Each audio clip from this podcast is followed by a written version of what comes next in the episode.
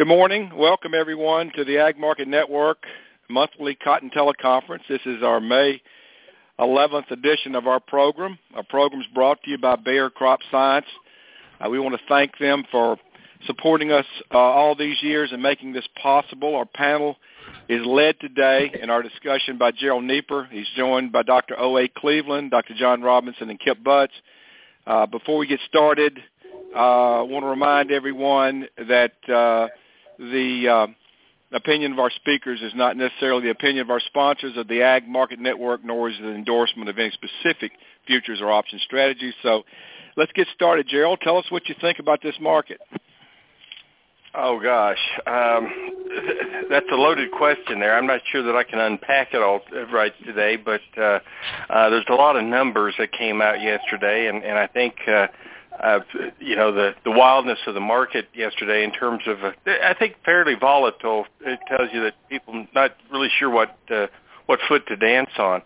Um, I'm sure I'm going to miss something, so I'm depending on OA and, and Kip and Pat to uh, to contribute. If you guys uh, see uh, I left something out important, but uh, let's start with the U.S. You know, for 2016, final production was put at uh, 17.17 million bales, down 60,000 bales from the, the previous estimate. Um, you know, Texas came in at 8.1 million bales uh, versus 8.4 in 2005 and 8.3 in 2007. So looks like the third largest production in their history which is fairly amazing. I think USDA started out with a production estimate in Texas of uh, 6.3 million bales, so up almost 2 million bales over the course of the year. You combine Texas, Oklahoma, and Kansas together, and uh, at, at 8.8 million bales, they were only 100,000 bales below their the record production for those three states. So fairly fairly amazing. Uh, it just shows what uh, what good weather can do for you and uh, a, a combination of genetics and good weather. Uh, I'm going to attribute it more to, to good weather and, and a long growing season than, than anything though this year, but uh, quite quite fantastic. USDA raised exports up another half a million bales to 14 and a half million bales of cotton.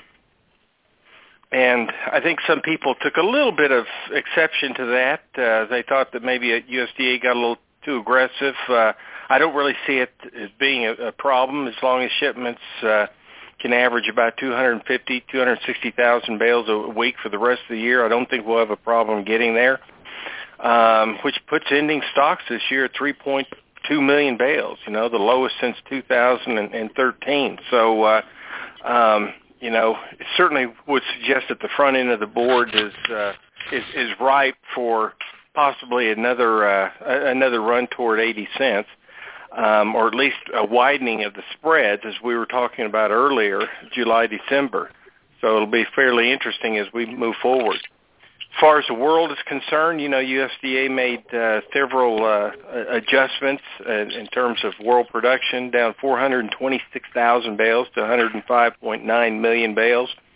India was reduced 500,000. The United States, as I said earlier, down 60. Brazil was up 100,000 bales and then you had a bunch of smaller changes here and there that that uh, netted out to uh, another small reduction of about uh, uh, 30, 34, 35,000 bales.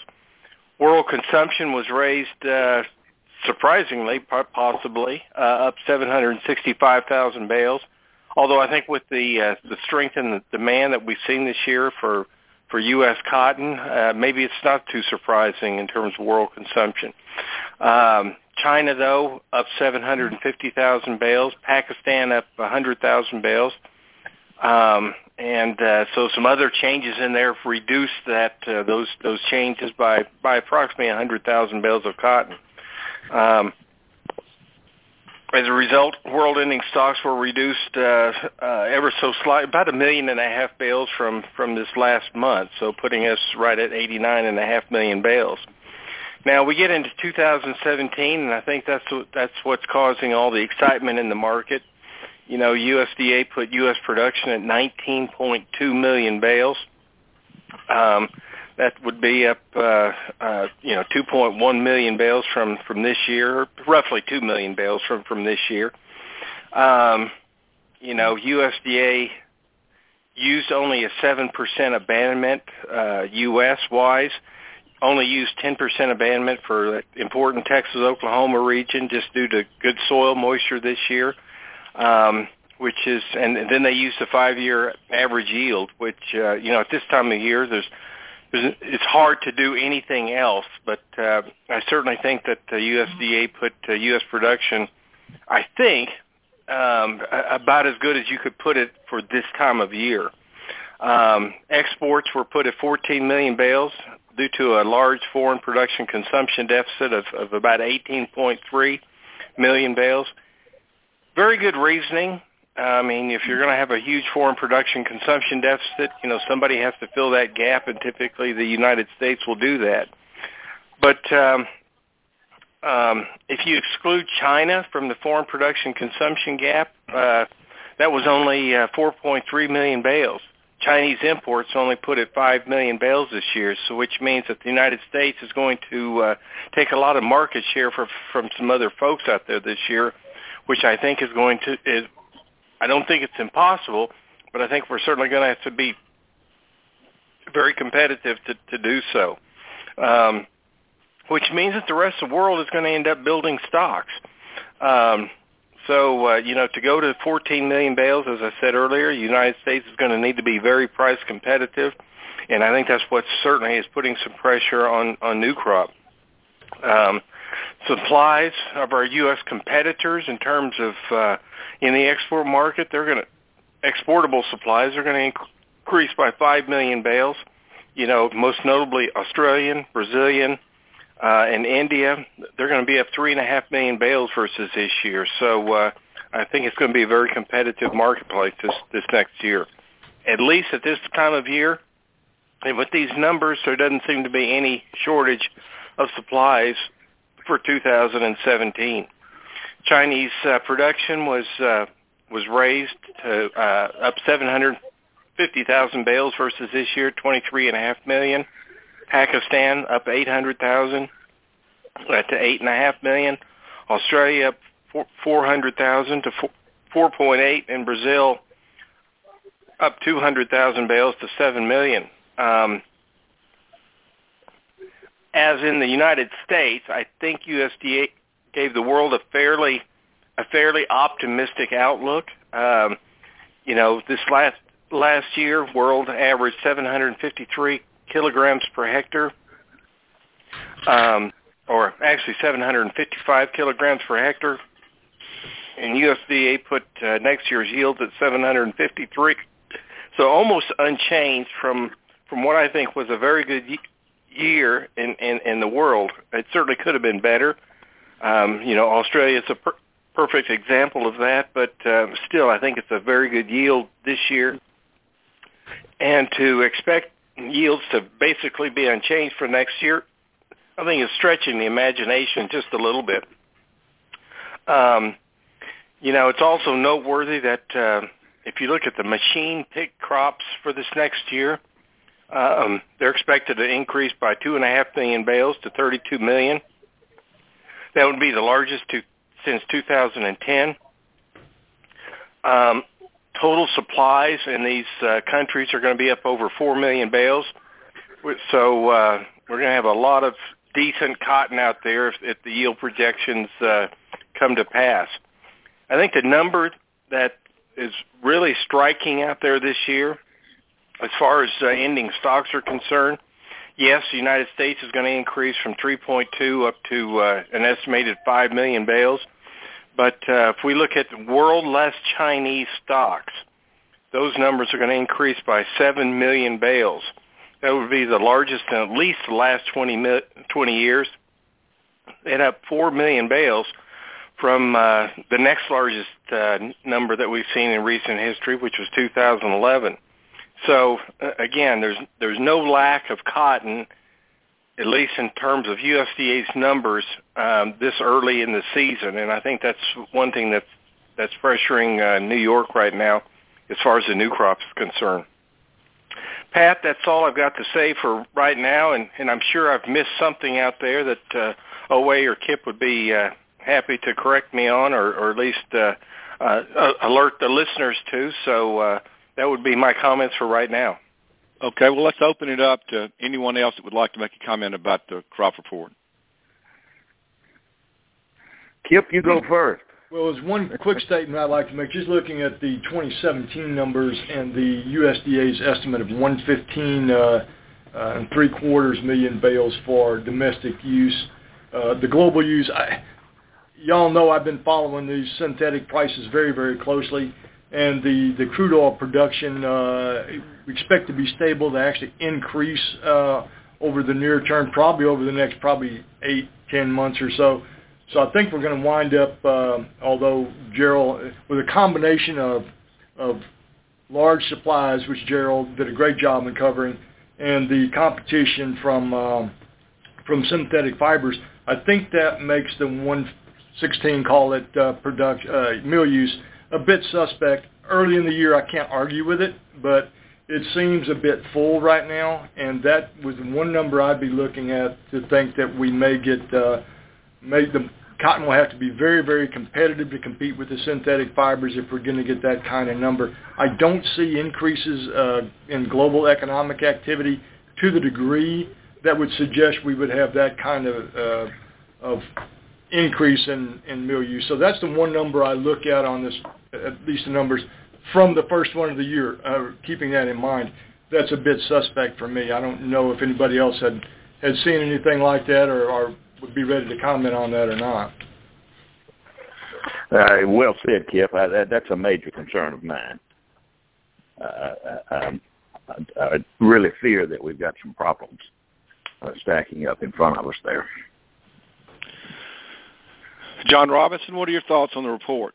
Well, I'm I'm uh, struck um, by the the downside risk that it implies. I mean, um, uh, Gerald was alluding to how we're going to have to be competitive, how the U.S. is going to have to be competitively priced to uh, to export what's projected, and then the comment that Kip just made, you know, maybe world consumption won't be as high as what's being projected, and and so uh, to compete with man-made fibers, we're either going to have to have competitively lower prices, or just looking at the ending stocks outcome, you know, going from 3.2 to 5 in the U.S. Um, it suggests a heck of a lot of downside risk, which is the same thing we've been saying now for I don't know how many meetings. Um, but that scenario is is unchanged and you know reinforced with these early projections. Right, uh, John. Uh, export, that's you know. Go ahead. I, I, and I don't mean to interrupt you. I just want to let you know exports came out a little while ago. I just throw this out there. Uh, net sales, upland sales of 160,600. Uh, we had uh, Turkey taking 59,400, Vietnam taking 43,600, China taking 15,700. then we had uh, new crop sales of 146,400 running bales, and that was Indonesia, Vietnam, and China. Shipments look pretty good, 412,800. Uh, so I, I, mean, I just want to throw that out there because it, it happened here at 7:30. I just want to let everybody know that. I understand, and you know, we uh, we we, we spoke of shipments. Uh, I, I don't see any reason why shipments are going to back off. They've continued very strong uh, you know, maybe maybe not four hundred thousand every week, and, and which is the same as saying, well, maybe not three hundred fifty thousand each week, but uh, uh, hanging for we, we we go a few more weeks, uh, four or five more weeks, sitting up there at three twenty five thousand plus. Then all of a sudden, the rest of the year, we only need something like two hundred twenty-five, two hundred fifty thousand a week to to get to that number. Uh, the export number has been strong. It's been strong all year. Uh, it's been on that trend line to do that. I initially said to Beltwide I didn't think it would keep that trend line, but it has, and we are well on our way to selling out. Obviously, so that that that will continue to keep some upward pressure on this market. Uh, at the same time, the new crop is going to add to the downward pressure what's what's really fascinating, I think, is is the fact that you know these these prices haven't seemed to really be working to ration supplies so far, and um, you know, maybe maybe we want to sell out. Who knows? But uh, it, it, it's really quite interesting that uh, we've uh, come under not under pressure, but uh, we, we these prices just haven't taken off enough to uh, to, uh, to to to ration ration supplies going forward. Which well, I'm, uh, I'm, you know is is is fascinating in the sense that you know I mean the underlying demand just seems to be much stronger than than any of us really have anticipated this year for cotton. Um, I mean, is consumption obviously much better, I, I guess, than than what anybody was anticipating this year, and and uh, um, that would be, I think, one surprising thing this year. Well, it's been persistent week after week, persistent and consistent. Yeah. Uh, the the only time we had a any any break and and and I called it price rationing. Maybe it wasn't. Was several weeks ago, just very few, three or four, five weeks ago, when we dropped down to below 300,000 bale export numbers, and that was occurring just as we ran solid, that ran the July to 79 cents, tried to get the May to 80, and at the same time, it was very obvious we were had had gotten to the point that we were were selling out. Uh, so it's you know it's, that that that's my take on it anyway. Yeah. Tend to agree that these shipments are are very very strong. What impresses me about this is where the shipments are. Turkey is has come in as a very they had 87,000 uh, uh, exports this week. Um, Vietnam is very very strong. We've got Pakistan, uh, Korea, um, excuse me, Indonesia. All they're all in there just consistently every week. And uh, right now, these shipments just I, I have to look, but but I think we're we're running on a 10-year uh, pace right now as far as this week. This is probably a record for shipments at, at a time where we we're about to end our our peak shipment period, but this thing just looks seriously strong, and uh, and it, it makes you wonder if we continue this export pace, what the July contract uh, needs to do. We uh, that may be how we wind up rationing things. Whether July goes up, uh, uh, Gerald alluded earlier, I think, to the uh, to that spread widening. It may be December going down, but that spread will need to widen. Uh, that may be the rationing technique on this, rather than the flat price. The spread may do it. Well, Kip, you know, I noticed last week that uh, when I was looking at commitments versus export shipments, you know, Turkey was was running well behind um, their their commitment level. They had, as of last week, last week's export sales numbers, they had only shipped 888,000 bales versus a million six hundred and fifty thousand bales in commitments. So it's not surprising that that Turkey is is is taking a, a lion's share of these export numbers right now because they really need to get caught up with their with their sale numbers. Um, but uh, the, the fact that they continue to buy, and uh, the, you know, there, there there must not be very many good alternatives out there other than U.S. cotton, uh, either from a price or a quality standpoint. That's a good point. I think quality is a huge, uh, huge advantage U.S. and we've talked about that all year. I, I I've been a little surprised, as OA mentioned earlier, that it's just maintained this for this long. And I don't know what's going to slow it down. I think that's OA's point earlier. Uh, OA, I got a question for you. Uh, for some time, you've encouraged farmers to be pricing or hedging their new crop cotton uh, up in the 74, 75 level and even higher. Uh, for those farmers that have not done it, what what would you suggest to them? Uh, what is there a level we might see again in December uh, that will uh, a bounce of some type that will allow them to do some pricing? Uh, Pat, I think at this point in time we will see higher prices only in the event of some uh, rather strategic crop crop possibility, uh, crop crop uh, weather related damages. We'll have to see something that's going to reduce the crop size, which can be basically weather. Uh, so that that's the only way we get higher. Do we get back uh, with 72 something now? Do we get back to 74? I think probably not. I, I think the new crop is done for. Can I just make a comparison here? I don't necessarily think old crop is done for, though it's had a precipitous slide this week. Uh, I think it could climb back up a couple of cents just because of uh, we may have a little more rationing to do and because of the on-call sales. But I don't think now at this stage, speaking in terms of a crop this large, old crop will be able to keep pace. I think the new crop, old crop situation, the the, the, the connection is now made, and uh, we, we'll see the, the spread with July widen, in my opinion. So I, I would still be, if I've not done anything, I would still be very aggressive where we are today. I, I would not sit back and, and wait, period. Uh, I, I started selling a little above 73 cents, and when we got 75, I said, "Dadgummit, why did I go so fast?"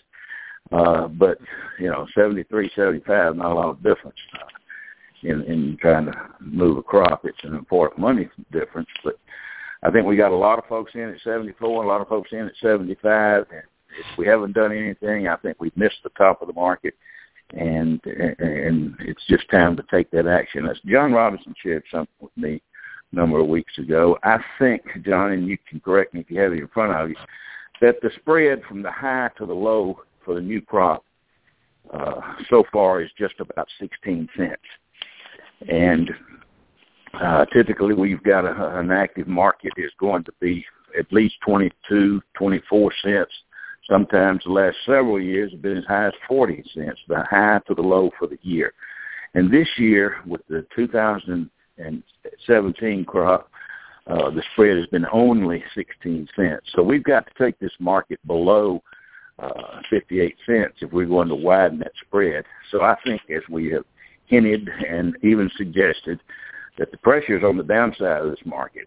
And if we want to get a 20 cent spread from high to low this year, we've got to get, or December's going to have to go down and look at 54, 55 cents. And I think that's where we're headed. I would say in USDA's uh, estimate of, to the extent they estimate price, they gave the price range that farmers could expect based on this report for the new crop, and the low was 54 cents, which would suggest a futures price right around 50 cents. So, uh, excuse okay. me, I got Let's, that backwards. About Fifty-eight cents. Yeah.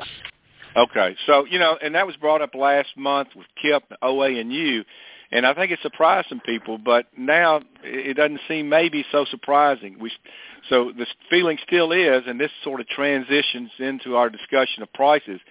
Is, is it is it possible that we can get into the 50s? Is that what we're we're thinking? I think it's a done deal. I was going to say, you just heard OA say that, and I think he and I both, at least on the last uh, call, talked about uh, I'm maybe slightly. I mean, we're not talking any big deal here. I'm thinking 52, 54 cents. He's just right in that range. So yeah, I think it's. I think unless we have some sort of a, a not monumental, but some sort of a crop concern or supply problem, which we'll we'll get in a normal season, some volatility. But at the end of the day, we're we're if if these numbers bear out, we're looking at prices in the in the 50s for uh, for December, I think. And what John John or Gerald? Tell us your thoughts 50? on that. I'm sorry. I would, I would agree. It's good to have a difference of opinion. yeah, I, I would agree with that. I mean, uh, Gerald Gerald pointed out that you know it's early with the world production and the U.S. production numbers. It's early with that, but if it plays out the way those numbers are right now, then I can't argue that futures are going to go under 60. John, I had a question for you. You know, uh, if you look at the winter wheat plantings in Oklahoma and Texas, um, particularly in Oklahoma, you know they're they're down versus a year ago, and and you know I'm sure a lot of that is going to go into cotton. Do you think that these acreage numbers have already been baked into the cotton numbers, or are you looking for an increase in Texas and Oklahoma cotton plantings from from the March numbers? I've heard a few people. Um, I've heard a few people throw out the expectation that they expect it to be at least the March number, if not a little bit higher. So it, it I think the expectation is it, it maybe could. They wouldn't be surprised if it went up a little bit. Okay, so they they were already pretty much baked in. I think so. Yeah. Okay. Can I, uh, because you mentioned area, let me kind of uh, talk a little bit about outside the U.S. Uh, I saw a report, I guess it was yesterday, Ministry of Ag in China increased their estimate uh, to 3.2 million hectares. I think USDA is at 3. Uh, uh, I know we're at 3 uh, million hectares. If we, and I'm, I'm suspicious now that we're going to get bigger area outside the U.S. than what uh, uh, USDA reported yesterday. Our internal number is about a little over 4% larger than what USDA has. And over the past two weeks, I've been looking at particularly some of these African countries uh, that are increasing their minimum uh, prices and encouraging. I think we're going to wind up with a little bit more acreage out there, on, uh, particularly on the margin than people are talking about, adding to the supply that that Gerald very accurately pointed out is is already in relative terms in surplus. So uh, got another situation that would foster a bearish type price action without a crop problem out there. So I, I want to point that out. We may in fact be looking at, at more foreign area than is being advertised in yesterday's report.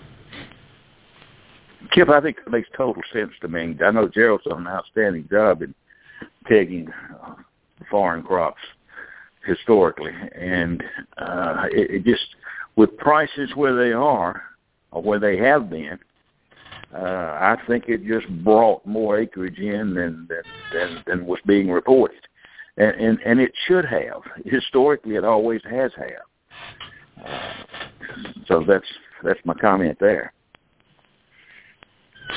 We need to be careful. We're all getting a little bit too bearish here, I'm afraid. That's right. Well, yeah. that's uh, get two bears and two bullies. well, I'll I'll change my number to fifty-eight cents. Then I went down to fifty-two. well, well, just here's the here's the next question: How high can old crop go?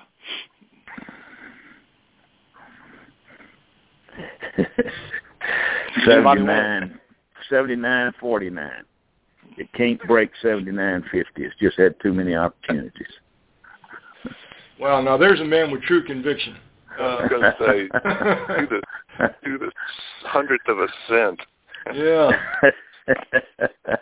I mean, I, I would I would agree that, and, and his point's well taken. I mean, we've had plenty of opportunities to get through that. It's it's it's almost like it can't do it. However, we are in a. I think this plays out to how these on-call sales work out uh, and how they handle that. It looks like it's. A, although the number's large, it quote seems to be for whatever reason a little more manageable than it it was seemed to be perceived two or three weeks ago or four weeks ago. But it's still out there. It's still a big number, and if these guys wait uh, until late to do that, uh, this thing could just explode. It would be a short-term move, but I certainly wouldn't know how to put a top on that if these guys just come in. It's like a bull in a china shop if they do something like that. So I don't know how high it can go. I'm more inclined to think that this spread, widened spread we talked about will be these going down more than July exploding, but I certainly can't discount that as a possibility. It's not something I'm counting on, by the way, but I can't discount it entirely out of hand.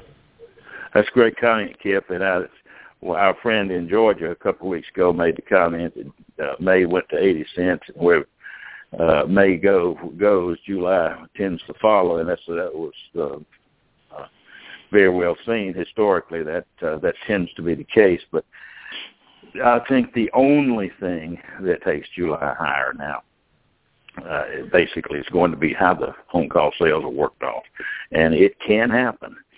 We really didn't think May would go to 80. We thought it would hold around 78 and a half, 79. But in a sense, it, it's as I've been saying, the market's just picking its top.